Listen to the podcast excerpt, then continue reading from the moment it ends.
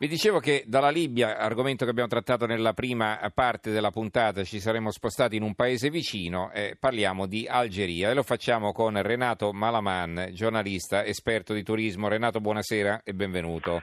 Buonasera Stefano, buonasera ai radioascoltatori. E insomma, tu eh, ci hai fatto compagnia, ci hai portato eh, in, in, Giordania, in Cina, no? abbiamo fatto un collegamento, abbiamo fatto un po' il giro del mondo con te. Eh, adesso sei stato pure in Algeria, allora raccontaci questa esperienza. Bah, è stata un'esperienza molto forte in questo paese che negli ultimi anni è diventato una sorta di buco nero nella carta geografica del Mediterraneo. È un paese che eh, mi incuriosiva molto e diciamo che dopo essermi informato a lungo sulla possibilità di poterlo visitare ho aderito ad un viaggio eh, con, eh, l'ho fatto con Avventure nel mondo e devo dire che è stato un, veramente un viaggio molto interessante. Avventura nel vero senso della parola o no?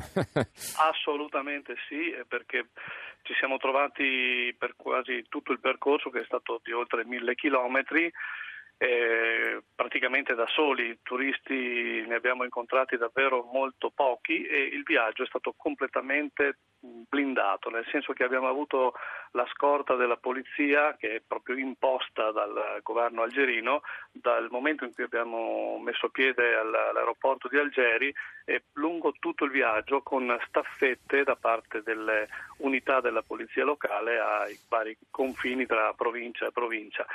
E, mh, mm, siamo, siamo, scesi fino nel Sahara algerino, non all'estremo eh, sud, ma al centro, nella zona della Pentapoli di eh, Mozabita di Gandaia e, lì, eh, dire, questa eh, condizione di controllo proprio del territorio era eh, quanto mai eh, capillare, nel senso che nelle, nelle varie città i, ad ogni incrocio c'era un'unità della, dell'esercito eh, in tenuta antisommossa eh, perché dire, dopo i recenti eh, fatti, non ultimo ecco, la, l'uccisione del, dell'escursionista francese eh, Hervé Gourdel, ricorderete che, che cadde in mano di una eh, di, un, di, una um, cellula terroristica legata a, che all'ISIS, aggiunta mm-hmm. al Khilafah, venne poi decapitato perché appunto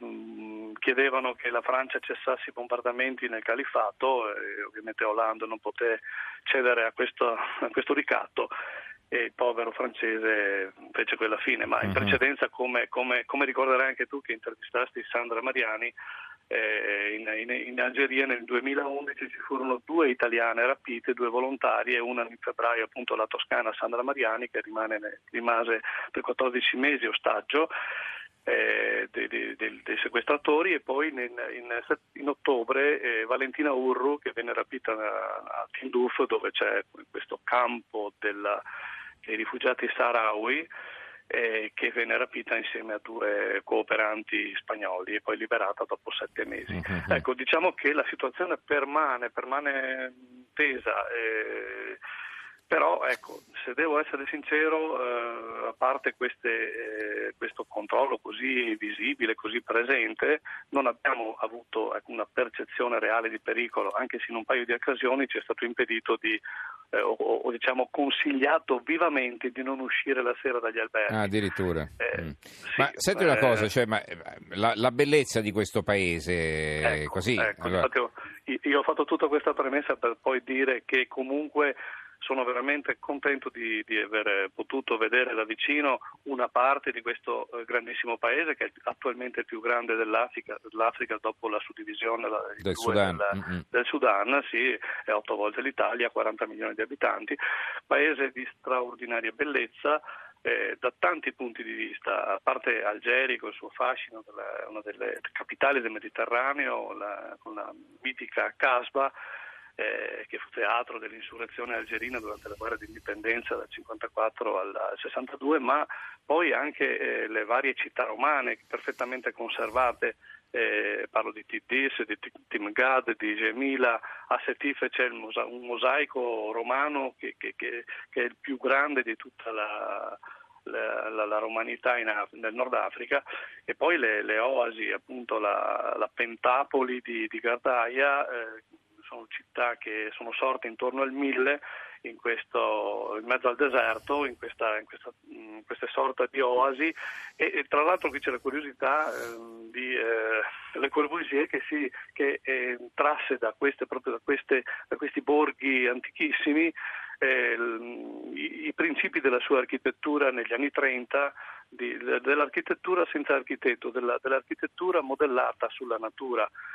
Quindi gli spunti di interesse sono, sono mhm. tantissimi, eh, ma per esempio a Urgla eh, c'è in piazza l'obelisco che ricorda la prima traversata transahariana effettuata da André Citroën nel 1922, in tre settimane raggiunse poi il, il Niger e, e con un mezzo che cingolato di, di eh, di, che venne progettato proprio per questa impresa.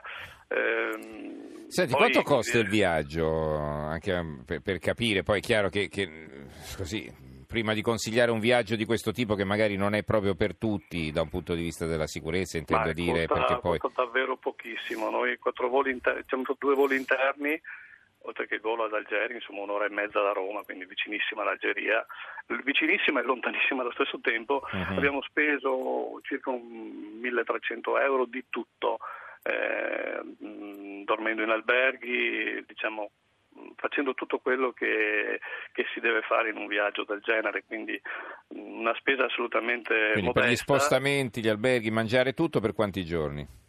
Per dieci giorni. Per dieci giorni. Quindi, sì. quindi non costa molto. E purtroppo eh, c'è questa limitazione anche ai viaggi individuali perché eh, quando viene sì. concesso il visto bisogna dichiarare i propri spostamenti, poi bisogna segnalare la propria presenza nel... Ma poi adesso, adesso, detto fra noi in una situazione di questo tipo sarebbe anche da incoscienti no? inoltrarsi da soli in una realtà che non si conosce. Quindi... Sicuramente sì, anche se ci sono le zone diciamo, che sono off limits sono, non dico chiuse al turismo, ma sono appunto sconsigliate, sono la Cabilia, ma anche questa zona cioè, eh, dell'Algeria centrale, questa zona della Pentapoli, uh-huh. è fra quelle diciamo, un po' turbolente proprio per le ribellioni interne che sono tuttora in atto, eh, perché queste popolazioni eh, che sono di confessione ibadita, che, una, una, diciamo, che prese le distanze sia dai sunniti che dai sciiti, ancora uh-huh. anticamente, è, è, sottoposta a un processo di